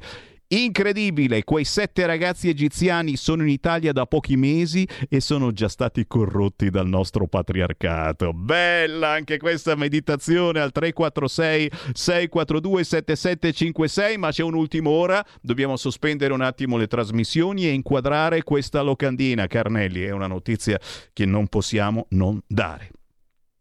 Signore e signori, per la serie Le grandi battaglie del Partito Democratico, ultim'ora, il PD ha depositato una riforma costituzionale per cambiare il nome della Camera dei Deputati.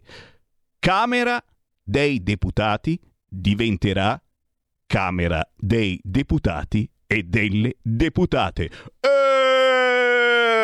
Ma, eh, è un errore, eh, perché scusami, ma l'Europa non vuole mica che si dica prima eh, sorelle, fratelli. E allora la Camera, la Camera va chiamata del Camera delle deputate e dei deputati. Uè, Schley! Uè, uè, uè, uè, non si fanno questi errori, eh? Non sto scherzando, è vero. Questa è la cosa più terribile. È tutto vero. Tra gli appuntamenti da non scordare targati Lega, fatevi un giro sul sito legaonline.it per sapere chiaramente le ospitate in televisione dei nostri parlamentari, ma stiamo per partire con la festa della Lega di Palazzago in provincia di Bergamo. Sì, c'è ancora tempo, ma cominciate a scriverlo sul calendario. 16, 17 e 18 febbraio e poi ancora 23, 24 e 25 febbraio. Area feste, struttura fissa e riscaldata Lega in festa a Palazzago, in provincia di Bergamo. Tutte le sere a partire dalle 19, bar, pizzeria e cucina tipica. Si mangia da Dio.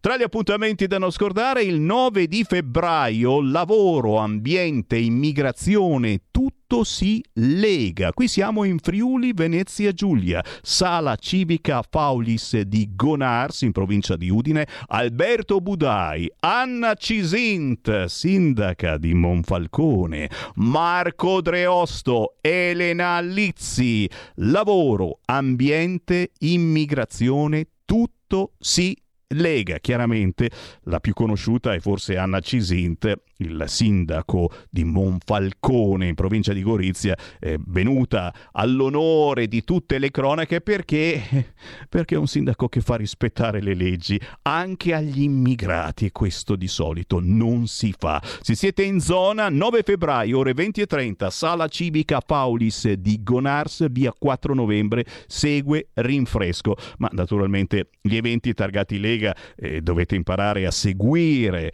i politici della Lega, non soltanto chiaramente il capitano Matteo Salvini, ma anche i vostri politici locali e vi accorgete che eh, c'è una certa controinformazione potente eh, nelle locandine che vedete su determinati siti che non vengono assolutamente trasmesse queste cose sui telegiornali, quelli importanti. A proposito dello stupro avvenuto a Catania, Isabella Tovaglieri, sentiamo qualche minuto di questa chiacchierata su immigrazione e reati sessuali. C'è una correlazione che non si può negare. Indovinate quale?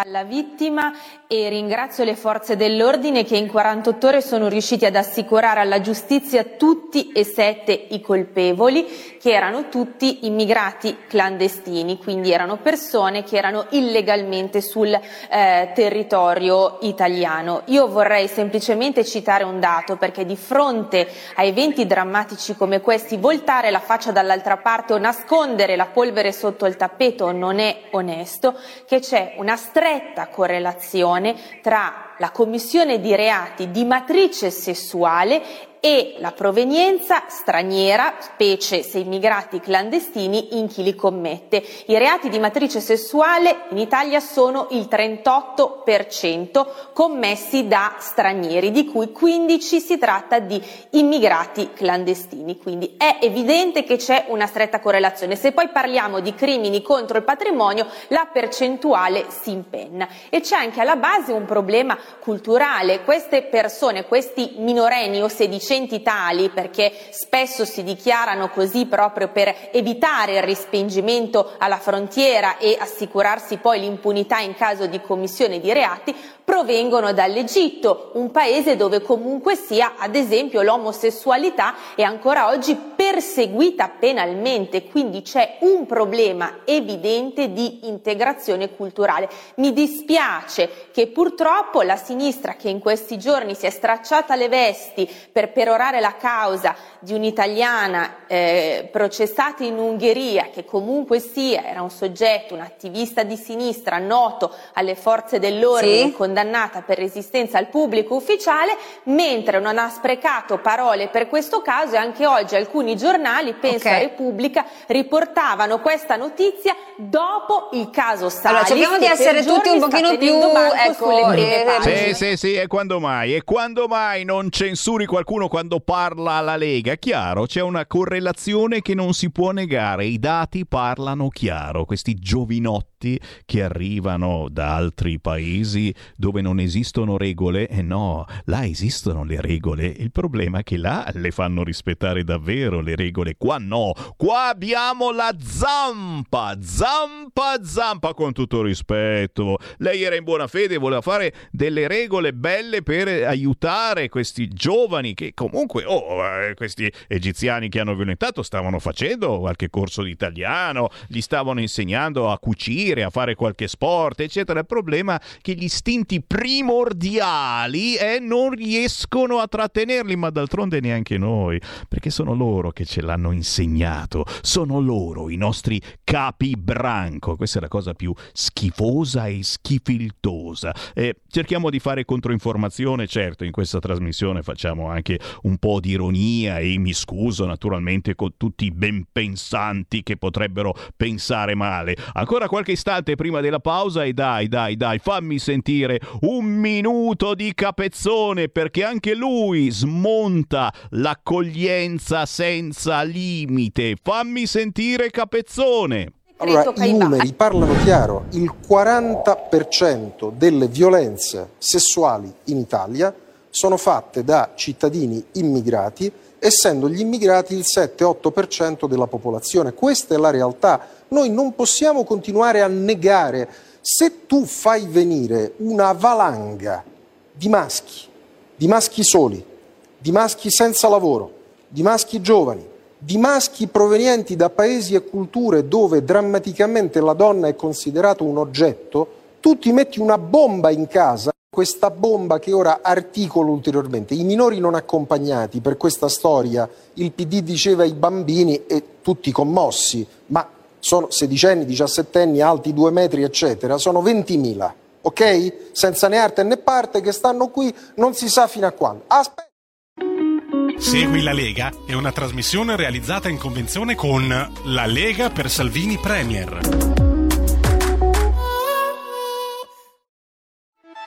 Stai ascoltando Radio Libertà, la tua voce libera, senza filtri né censure, la tua radio.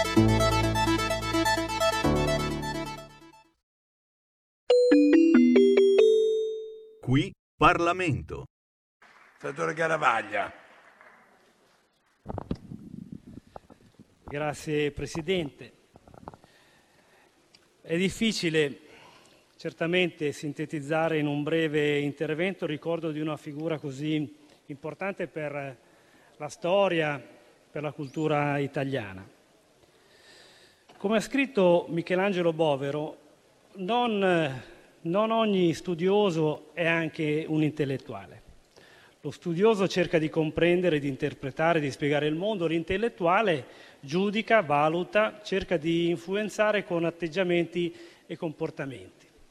Ecco, Bobbio era uno studioso e un intellettuale. Come disse lo stesso, lo stesso Bobbio com- commentando eh, Feuerbach, prima di cambiare il mondo bisogna interpretarlo, quindi bisogna anche essere studiosi, bisogna conoscerlo. Dicevamo quindi è impossibile sintetizzare in un intervento un pensiero così complesso, sarebbe ovvio, scontato per, per un leghista come me eh, ricordare il eh, Norberto Bobbio eh, sostenitore della causa federalista. Ci concentriamo invece su un altro aspetto, sulla lettura, o per meglio dire la rilettura che Bobbio ha fatto della resistenza. Come il filosofo Derrida, eh, Bobbio eh, scava la parola resistenza fino a toccare le vertigini di un passato che non passa, fino ad arrivare al significato più profondo. E definisce la resistenza guerra civile, una guerra civile. Quando lo fece suscitò parecchio scalpore. Lo fece ad esempio nel libro Dal fascismo alla democrazia, Già il titolo di questo saggio, di questo testo molto importante, dice tutto. La resistenza è una cesura netta tra la non democrazia e la democrazia. Ma eh, Norberto Bobbio, liberale socialista, non è mai stato divisivo la eh, definizione stessa di resistenza come guerra civile, di guerra di italiani contro italiani, non è un giudizio di valore, è un, una constatazione, un dato di fatto. Non, non, è divisiva la definizione delle tre guerre civili, eh, così le descrive in un testo, anche questo molto interessante, una guerra civile scritto con Claudio Pavone, la guerra patriottica contro l'esercito nazista invasore, la guerra civile contro la dittatura fascista, la guerra di classe eh, per l'emancipazione sociale, tre guerre che non necessariamente sussistono contemporaneamente nei singoli partecipanti alla resistenza. Alla fine, quello che resta di Bobbio, del pensiero di Bobbio, del concetto di resistenza dopo la resistenza, dopo la guerra civile, è questa cesura, dal fascismo alla democrazia, dalla non democrazia alla democrazia. In mezzo c'è appunto la guerra civile. E così la descrive, la racconta profondamente, semplicemente Cesare Pavese. Ora che ho visto cos'è guerra, cos'è guerra civile, so che tutti, se un giorno finisse, dovrebbero chiedersi, e dei caduti che facciamo? Perché sono morti? Io non saprei cosa rispondere, non adesso almeno, né mi pare che gli altri lo sappiano. Forse lo sanno unicamente i morti e soltanto per loro la guerra è finita davvero.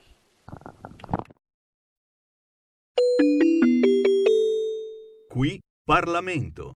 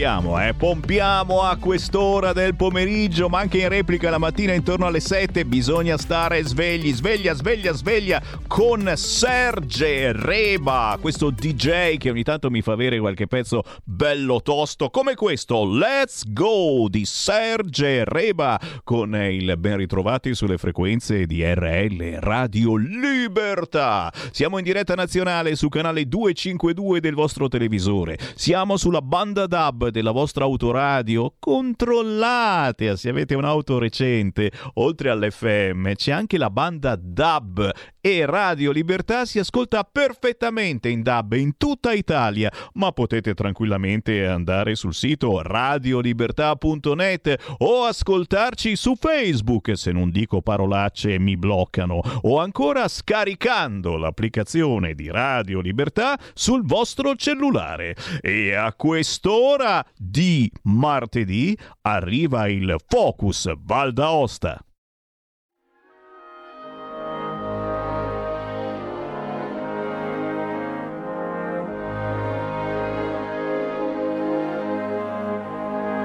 Va ora in onda Focus Valle d'Aosta.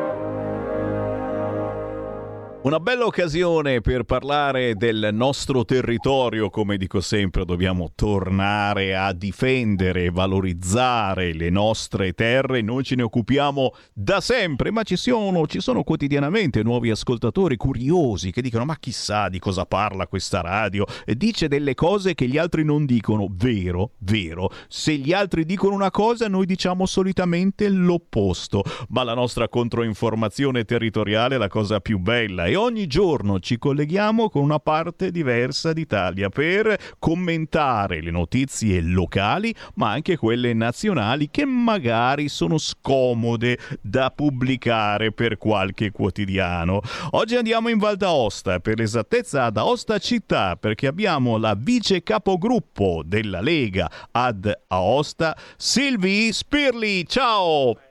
Ciao Sammy, ciao a tutti, buon pomeriggio. Piacere. Grazie per la bellissima opportunità che ci state dando. È tutta nostra l'opportunità di parlare della vostra terra. Prima di tutto le pronunce, eh, perché siamo comunque in una zona dove si parla più di una lingua e la pronuncia è importante. Su Silvi, secondo me, l'ho azzeccata al 100%. Perfetto. E, e sul cognome Spirli Spirli, come ti devo chiamare?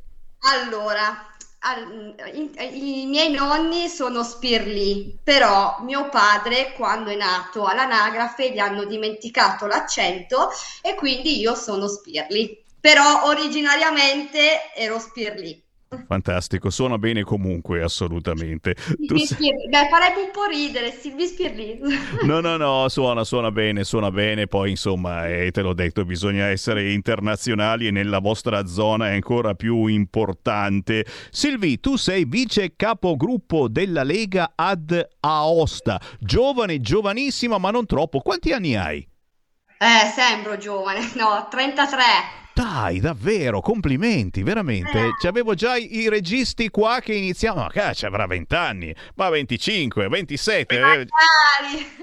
No, no, no, sei giovane, altro che, ma soprattutto hai una bellissima esperienza che stai portando avanti in quelle di Aosta, un'esperienza eh, politica eh, per eh, aiutare i tuoi cittadini, ma in questo caso per segnalare soprattutto le cose che non vanno. Eh, perché eh, dal punto di vista politico eh, chi sta governando Aosta e, e che cosa sta combinando? Perché leggo di un immobilismo generale della maggioranza in questi primi tre anni e qualcosa mi fa pensare che non c'è il centrodestra che sta governando ad Aosta.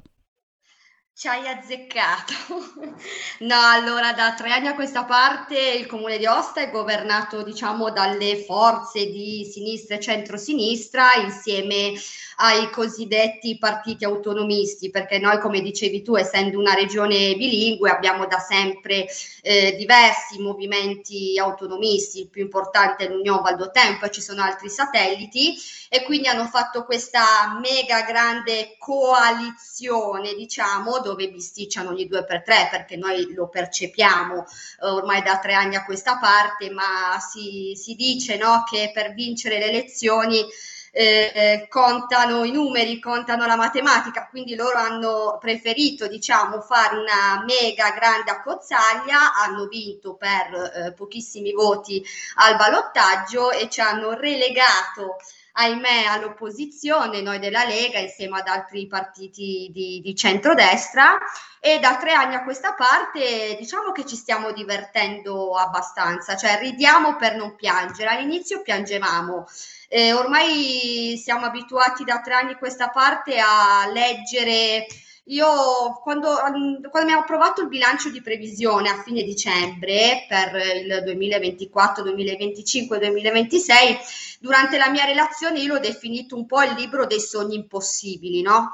Eh, un copia e incolla rispetto ai bilanci precedenti, cioè non hanno nessuna priorità, loro si basano sul vorrei, dovrei, ma non posso, no? Un po' per riprendere e imitare eh, una canzone, nonostante lavorino e governino su una marea di soldi perché eh, hanno avuto la fortuna di utilizzare i soldi del PNRR dove hanno portato avanti dei progetti eh, portato avanti, oddio, sulla carta sono bravissimi a parlare, poi tra il dire e il fare c'è di mezzo il mare e quindi noi lo definiamo un po' un libro dei sogni, le nostre iniziative vengono bocciate perché vengono da noi che siamo brutti e cattivi e hanno anche una grandissima distorsione della realtà, è quello il problema. Se tu, tu non, so, non so se sei mai venuto ad Aosta, eh, Certo. se non sei venuto ti invito, eh, Certo, certo. perché ne vale la pena.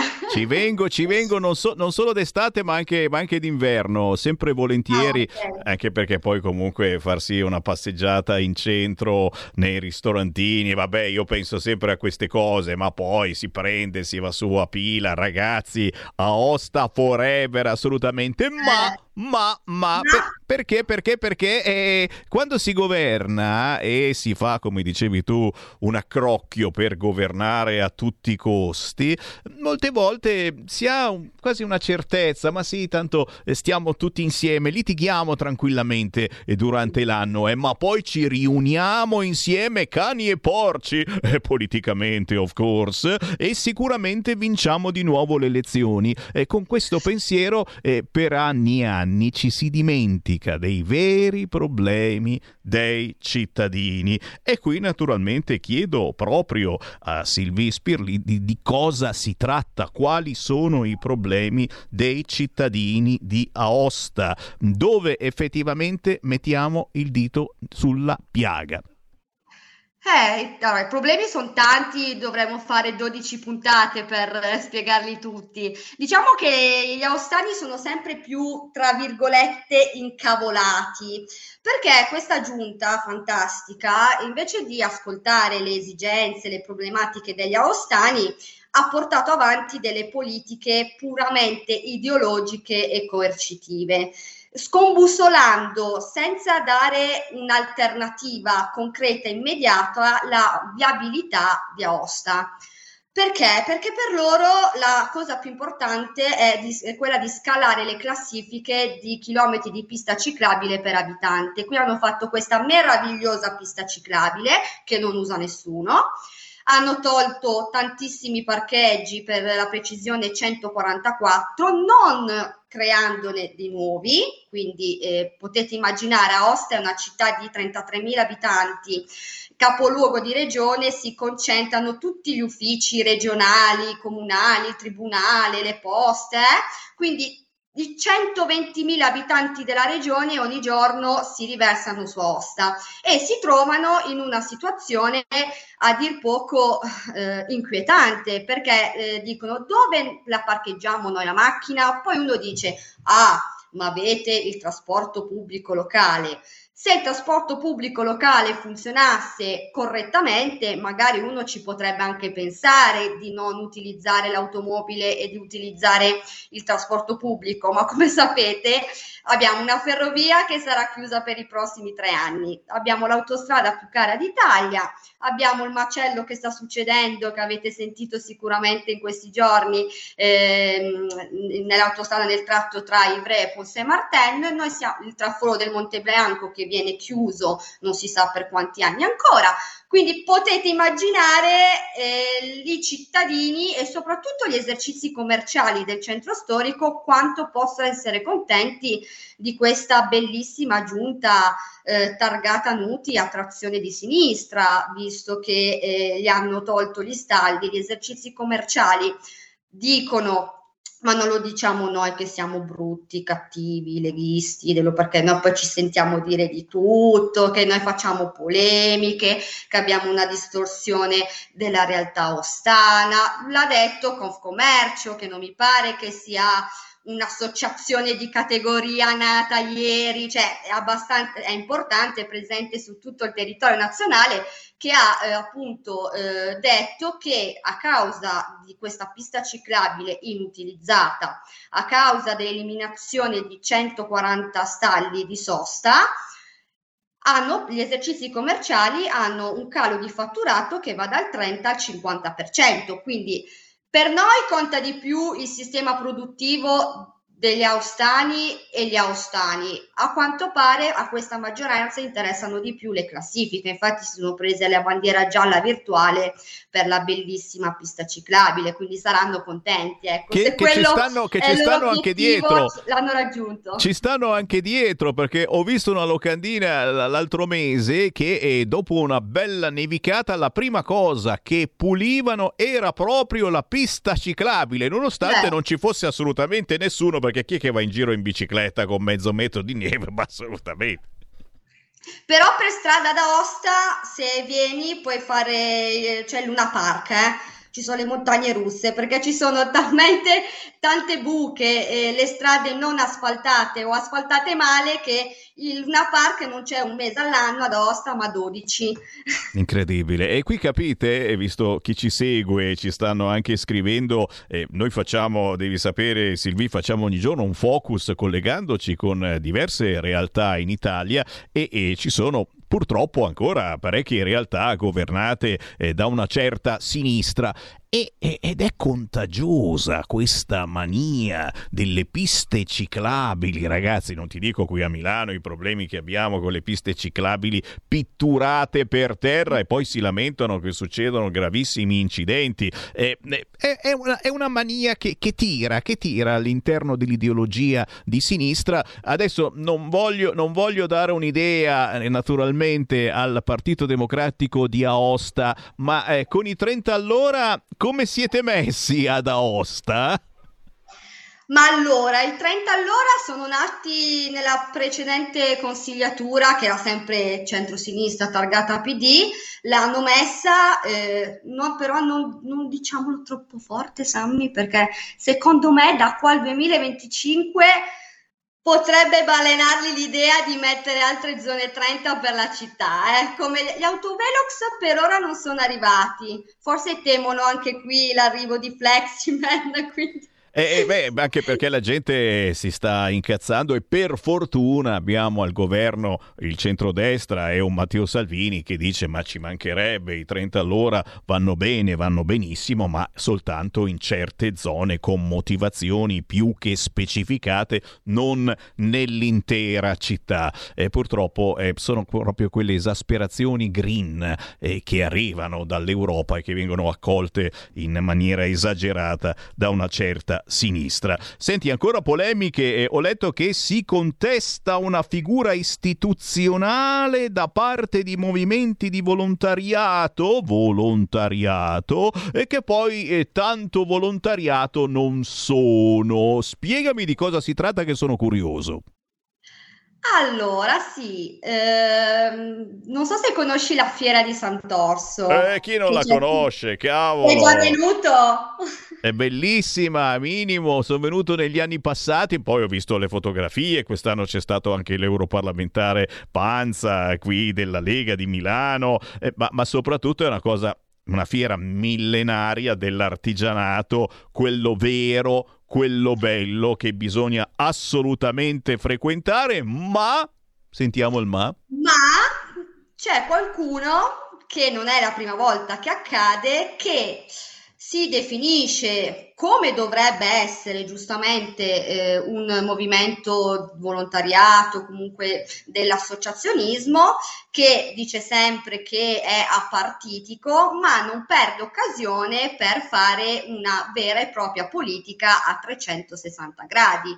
E di questo noi eh, come Lega sia eh, in regione con il capogruppo eh, Andrea Manfrin e sia in consiglio comunale chiederemo conto a eh, questa maggioranza perché le maggioranze sono uguali, quindi sono accozzaglie sia qui in comune ad che in regione, quindi si capiscono diciamo tra virgolette perché eh, crediamo che sia alquanto fuori luogo quello che è accaduto il 31 gennaio, quando è venuta in visita eh, il Presidente del Consiglio per firmare un importante eh, accordo per, eh, per lo Fondo dello Sviluppo e della Coesione che ha portato alla Valle d'Aosta eh, circa 32 milioni di euro per la realizzazione di alcune importanti opere come appunto l'Istituto Manzetti, comunque opere molto importanti per Aosta e per la regione.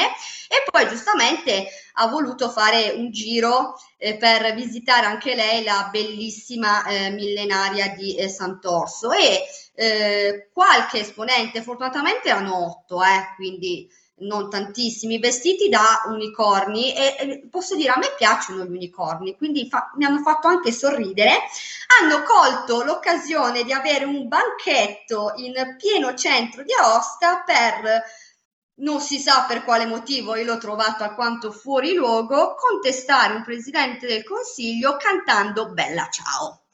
Cioè, noi ci chiediamo, e poi questi si definiscono apolitici, apartitici e hanno utilizzato un evento regionale per fare politica.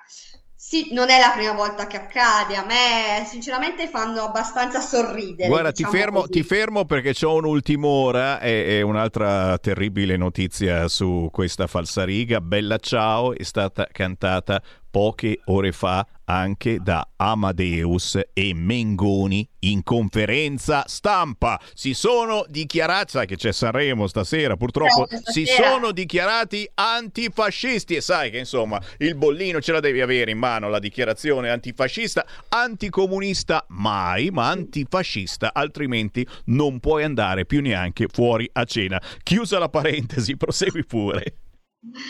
No, e quindi ha fatto un po', un po' sorridere questa, cioè, cioè, questa boutade, io la considero un po' una boutade, poi ognuno è libero, sono la prima eh, a dire che eh, è diritto di chiunque di manifestare ed esprimere la propria opinione, soprattutto quando le idee sono diverse da, in questo caso, il Presidente del Consiglio o dal governo attualmente nazionale, però utilizzando sempre dei toni appunto educati, delle situazioni educate e soprattutto non faccio riferimento a quello che è accaduto da Osta, ma a quello che ahimè accade in tantissime altre città d'Italia dove molte manifestazioni vengono utilizzate per distruggere le nostre città, per aggredire le nostre forze dell'ordine e questo non è un bel modo di manifestare. Questo deve essere condannato senza se, senza ma, a prescindere dall'appartenenza politica di destra, di sinistra o di centro. Uno è libero di dire, di dissentire, ma con educazione, rispetto e senza utilizzare quello che vediamo molto spesso mettendo a ferro e fuoco le nostre città, perché se facciamo pagare i danni a loro, forse ci penserebbero due volte No, no, vengono, vengono perdonati, vengono sempre perdonati perché, perché sono giovani che sbagliano. Eh, ci dobbiamo fermare certamente, ma è stato un piacere conoscere Silvi Spirli dalla Val d'Aosta ed esattamente da Osta città, dove fa la vice capogruppo della Lega. Per chi ci ascolta e c'ha sotto mano un computer, direi che è il caso di seguire la Lega Val d'Aosta sui social e in particolare Silvi, scritto con la Y, Silvie Spirli, sei presentissima su tutti i social e come minimo posso immaginare fai una bella controinformazione quotidiana. Silvia, è stato un piacere. Anche mio, grazie di cuore, buon lavoro, speriamo di rivederci e risentirci presto. Assolutamente sì, il Focus Val d'Aosta torna martedì prossimo alle 14.30 e Sammy Varin torna domani alle 13.